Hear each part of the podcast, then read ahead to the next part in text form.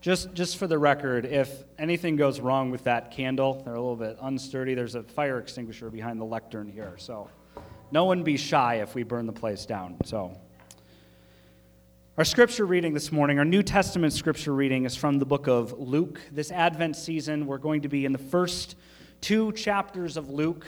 Our sermon series is called Songs of Hope, as Advent is a time of expectant hope of waiting, of eager longing for the Savior that is to come, both for ancient Israel, both for us today.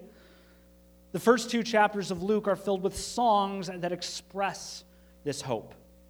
Songs sung by the angel Gabriel that we'll see today. Songs sung by Mary, by Zechariah, by the angels who bring glory to God, speaking to the shepherds. We're going to look at these songs over the, over the next few weeks. We're going to focus on them. And we're going to see how Jesus Christ, the Savior of the world, is the fulfillment of all of this expectation that is built up in the Old Testament. So, hear these words from the book of Luke, chapter 1, verses 5 through 25.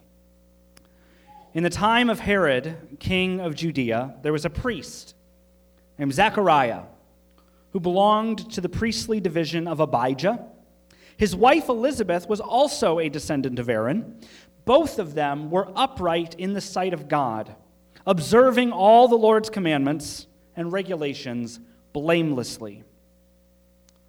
But they had no children because Elizabeth was barren, and they were both well along in years. Once, when Zechariah's division was on duty, and he was serving as priest before God, he was chosen by Lot according to the custom of the priesthood, to go into the temple of the Lord and burn incense. And when the time for the burning of incense came, all the assembled worshippers were praying outside.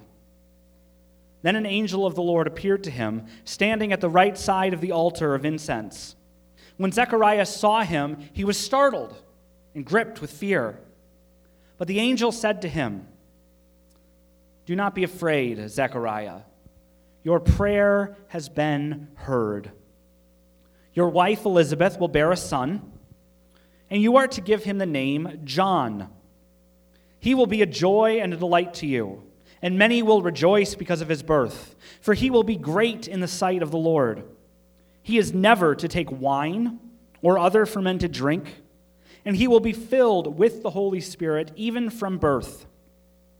Many of the people of Israel he will bring back to the Lord their God, and he will go on before the Lord in the spirit and power of Elijah to turn the hearts of the fathers to their children, and the disobedient to the wisdom of the righteous, to make ready a people prepared for the Lord. Zechariah asked the angel, How can I be sure of this? I am an old man, and my wife is well along in years. The angel answered, I am Gabriel.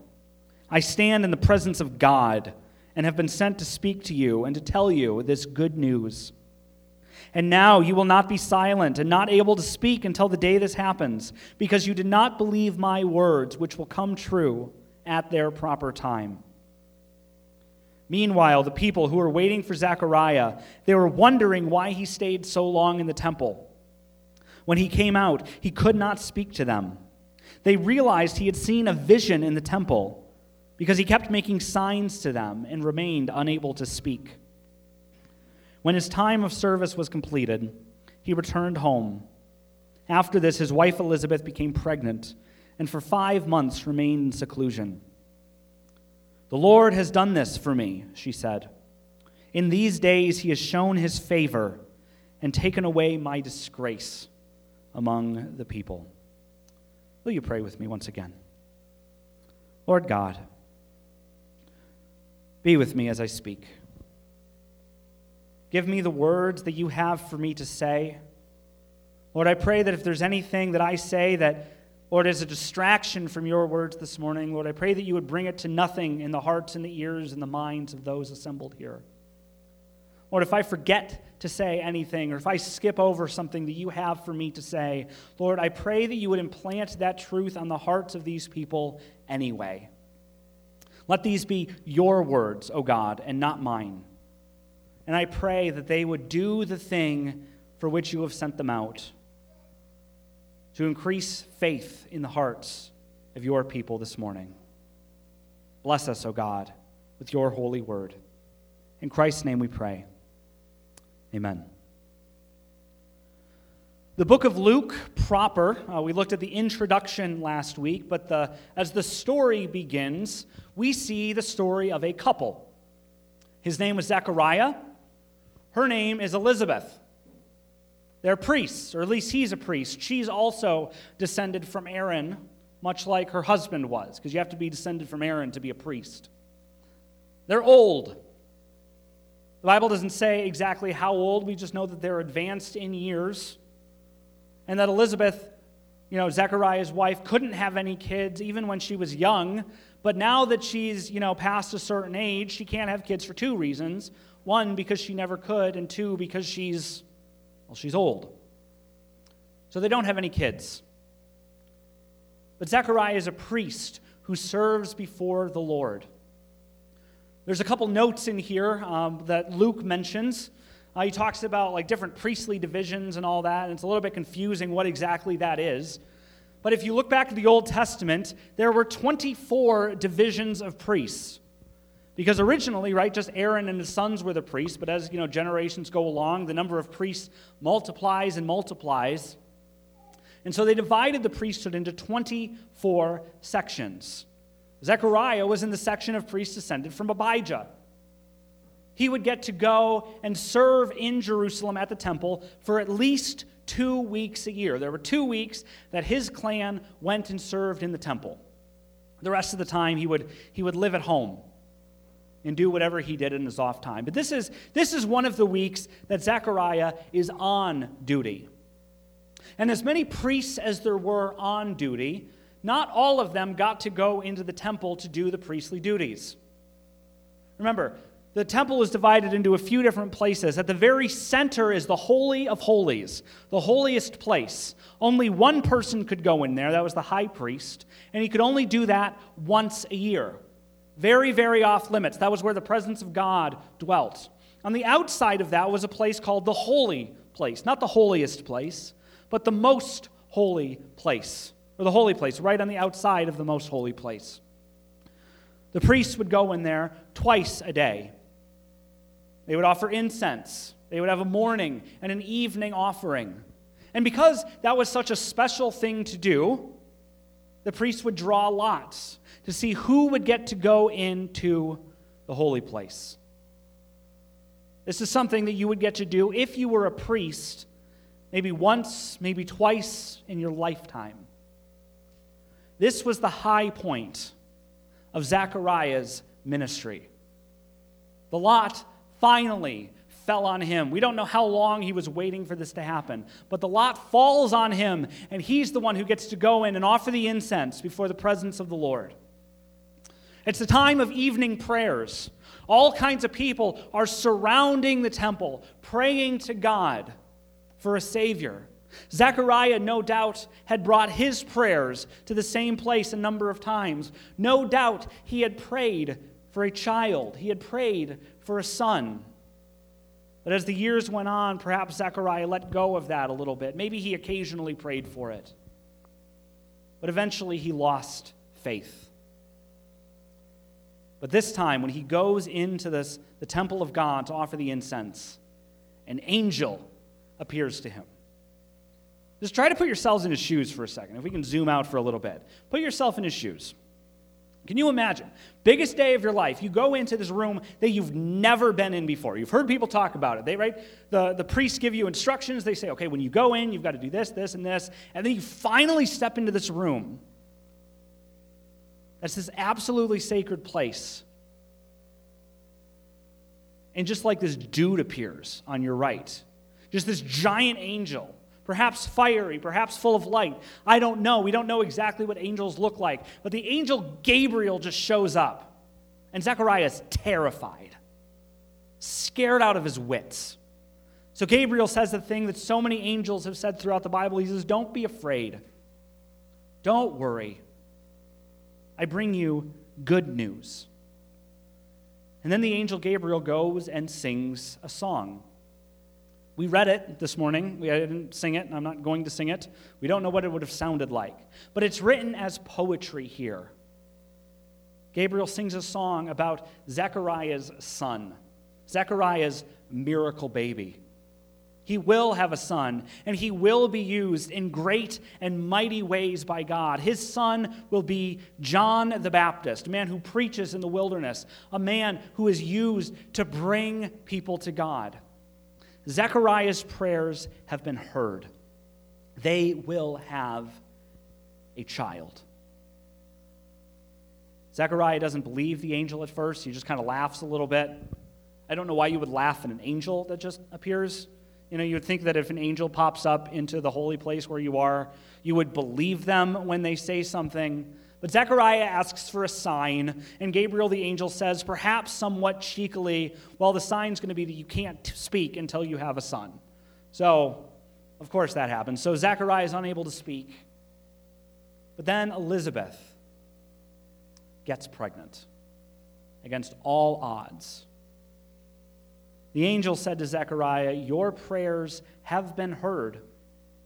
God has heard your petition. You will have a son.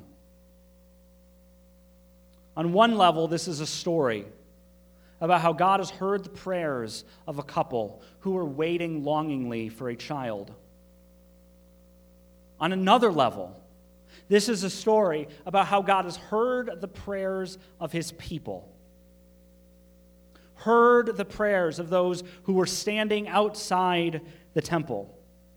The angel comes to Gabriel and he says, I have come to bring you good news. The word there, underneath that, is a word we often translate into gospel. I have come to bring you good tidings. And this is better news than just a birth announcement. Right? It is good news when you get a birth announcement, right? When your when your kids announce that they've had a child or where another loved one says, "Hey, you know, we've finally given birth to our child." It's good news that you hear. This good news is deeper than that. It refers to the, the good news that's the fulfillment of all of the longing. I have come to preach good news to you. All of this longing, this desire, has been fulfilled. As I was preparing this message, I was trying to think what a good example would be of good news that we have, of, of eager longing, of eager anticipation. And I, I really couldn't think of something that's on the level of this. Right? We are in a time of Advent, in a time where we are waiting for Christmas. And maybe you remember when you were a kid, you know, knee high, longing for the day that Christmas morning would come. One of the things about, you know, getting older is that, you know, waiting a few weeks for Christmas just it doesn't seem like a big deal. It just kind of flies by, right? But when you're a little kid, it takes forever. It's like four or five lifetimes, and you see the presents under the tree, and they're super tantalizing, and you just can't wait to open them. And you remember them every day, and maybe, maybe you were a bad kid, like some people that I know. Oh, you weren't a bad kid? Don't, don't lie to them. Don't, don't do that. Maybe you were a bad kid and opened the presents to see what you would get, and maybe your parents, if they were the wise kind, would replace whatever you had gotten with something else so that there was actually a surprise. I don't know. But we understand what it means to expectantly long for something. But the longing that the people had here is something that lasted longer than a couple weeks. It's something that lasted longer than lifetimes. You see, the people who were gathered outside of the temple praying as Zechariah went in had been gathering like that every day for centuries. There are people who went we don't know how often they went. They probably wouldn't have gone every day. Maybe some people did. But there are people who went and prayed and died and never saw the hope of Israel fulfilled. It lasted and it lasted. But they kept looking forward to this day. And the angel Gabriel comes and says, The good news that you've been waiting for, I have come to proclaim to you. God is at work. There's something in the Old Testament called the day of the Lord. The Old Testament prophets looked forward to this day. And that's what the angel Gabriel is looking back to. I'm going to read to you in a minute passages from uh, the book of Malachi, which the angel actually quotes. But in the prophets, there's this, there's this hope that even as the nation of Israel kind of went along and faded, as their kings became less and less powerful, as their people became more and more wicked, there was a greater and greater hope in a day that was coming when God Himself would come to His people and make everything right. When all of the ones who oppressed the righteous people of God would get what was coming to them. And during the times of the prophets, Israel was under the yoke of all kinds of other empires. Assyria and Babylon and Persia and Greece, and in the time of Zechariah, Rome. The people longed for this yoke to be thrown off of them. They longed for the day when the kingdom would be reestablished, when once again a descendant of David would sit on the throne, and Israel would not just be a puppet state of a foreign kingdom, when Israel would not just be a puppet state of a foreign kingdom, but would actually be a sovereign nation in and of themselves. They longed for this day. They longed for the day when the ideal of Eden, all the way back in Genesis 1 and 2, is restored. When the promises that God made to Abraham, that he would bless the entire world, would finally be fulfilled. They longed for this day, and they prayed for it.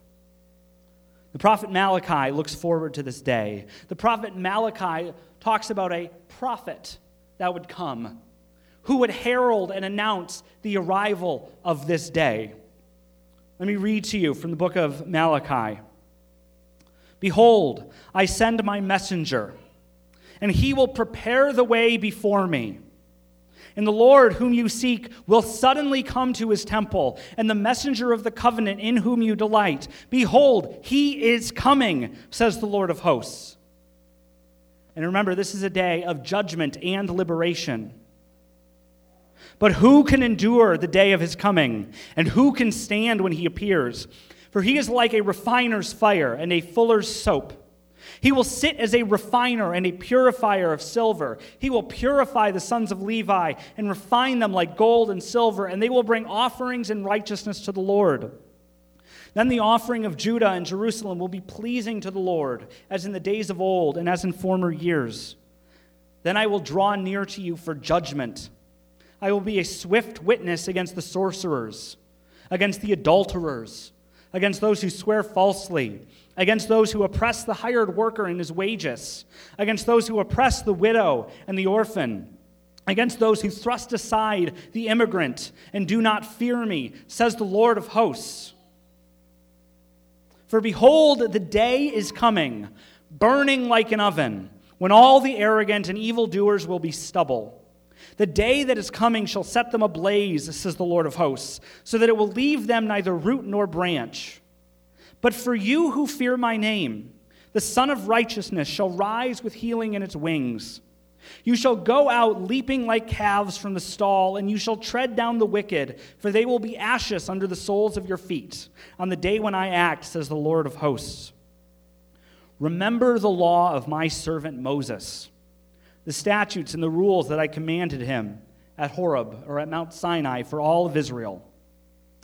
Behold, I will send you Elijah the prophet before the great and awesome day of the Lord comes.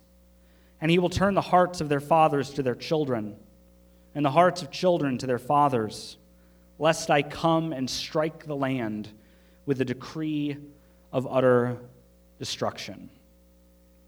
It's not very Christmassy, is it?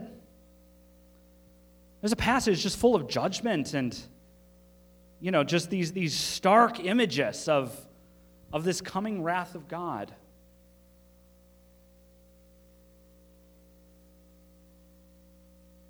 But it's important. It's important that the people of Israel, it is good that they longed for a day when God would come back. This is a day of judgment and a day of hope, a day when God would judge the oppressors, the wicked, those who took advantage of others. and a day when God would liberate the ones who are under the yoke of their oppressors. It was a day that the people longed for, but it was a day that came with a warning. And that's why God sent the prophet. Right? He says, I will send someone who is like Elijah, and he will warn the people. Because when judgment's coming, you want to be on the right side of judgment. So he's going to call the people to repentance. Amen. I love having him here, by the way.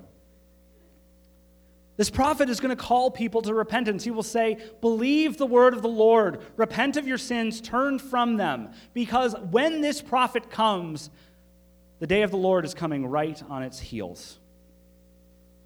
So the people need to get ready. And as the people prayed daily at the temple, as priests, just like Zechariah, went in on their special day to go into the presence of the Lord and offer the incense sacrifice. They prayed for this day of the Lord. They prayed for the removal of the yoke of Rome. They prayed that God would vindicate them, that God would reward them for their love for Him and for their righteousness. They longed for this day, and Gabriel saying, This day is here. There are echoes through this story of significance. Zechariah and Elizabeth are barren, they are old. Anybody? Just like Abraham and Sarah were barren and old. Right? The forefather of all of the Hebrew race. God came to him when he was working in a special way at a special time. In Genesis 11, the world was bleak, but then God comes to Abraham and says, No, you're going to have a son. There's echoes of that story throughout this one. We hear reference to Aaron, you know, the priest at the time that God puts into effect the nation of Israel when God brings them from the land of Egypt. Aaron is the one who led the people into the presence of God. God used him at a certain time in a certain place when he was at special work in the world. We hear echoes of the story of Samson, of Samuel, of angels coming and telling women that their sons are going to be used to deliver the people of Israel. All of these we have echoes of in this story. And it's a reminder that just as God was at work in special ways then, God is at work in a special way here and in this story. Not only does God hear the prayer of Zechariah and give him a son, not as cute as that one, by the way, but a son, anyway. Not only has God heard the prayer of Zechariah, but God has heard the prayers of his people. John the Baptist did indeed go before the Lord. He never had the, the significance of Jesus. And we're going to look next week at Jesus' birth announcement. And we're going to see in all of the ways in which Jesus is greater than John. John is just a signpost that points to Jesus. John the Baptist said, He must increase, but I must decrease. And we don't read a ton about John the Baptist. But at the end of his ministry, as he's in prison and about to die, Jesus says this about him in Luke chapter 7. He says, What did you go out into the wilderness to see? That's where John the Baptist preached in the wilderness. What did you go out to see? Just a reed in the wind? You go out to look at, you know, the wind blowing through some grass? No, of course you didn't. If not, what did you go out to see? A man dressed in fine clothes? No. No, those who wear expensive clothes and indulge in luxury are in palaces. John didn't wear a suit on Sunday mornings. He wore camel's hair. He ate, he ate locust honey. he ate locust and wild honey. That's what it is. John was a rough dude. Nobody went out to see the guy that looked good in the wilderness. What did you go out to see? Jesus asks. A prophet? Yes, I tell you, and more than a prophet. This is the one about whom it is written. And then he quotes the passage in Malachi that we just read I will send my messenger ahead of you, who will prepare your way before you. I tell you, among those born of women, there is no one greater than John. Yet the one who is least in the kingdom of God is greater than he is. And all the people, even the tax collectors, when they heard Jesus' words, acknowledged that God's way was right because they had been baptized by John. But the Pharisees and the experts in the law rejected God's purpose for themselves because they had not been baptized by John. John the Baptist, right, this prophet who would go in the spirit of Elijah and separate out the wicked from the righteous. He would preach repentance and force people to pick a side. When he actually came, the people who repented and wound up on the side of the kingdom of God were not the ones you would expect. That's a theme throughout the book of Luke. The tax collectors, the sinners, the prostitutes repent and are brought into the kingdom of heaven. But the religious leaders, the Pharisees, the Sadducees, reject the message that God has for them, and they find themselves on the side of judgment as God comes in the form of Jesus. John the Baptist was this prophet that heralded this day that the people had long prayed for.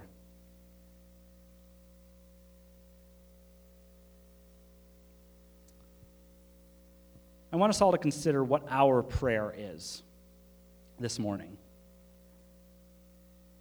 The angel Gabriel said that there are two prayers that have been fulfilled in this passage. There's the simple prayer for Zechariah and Elizabeth to have a son. Simple desire, what should be simple fulfillment, but sometimes just isn't all that easy.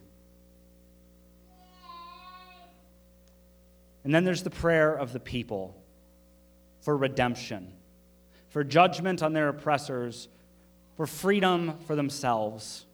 That prayer is also fulfilled. And as we have this theme of expectant longing, of waiting for a day when everything is made right, I ask you once again what is your prayer? Jesus Christ has already come and inaugurated his kingdom, it's already started.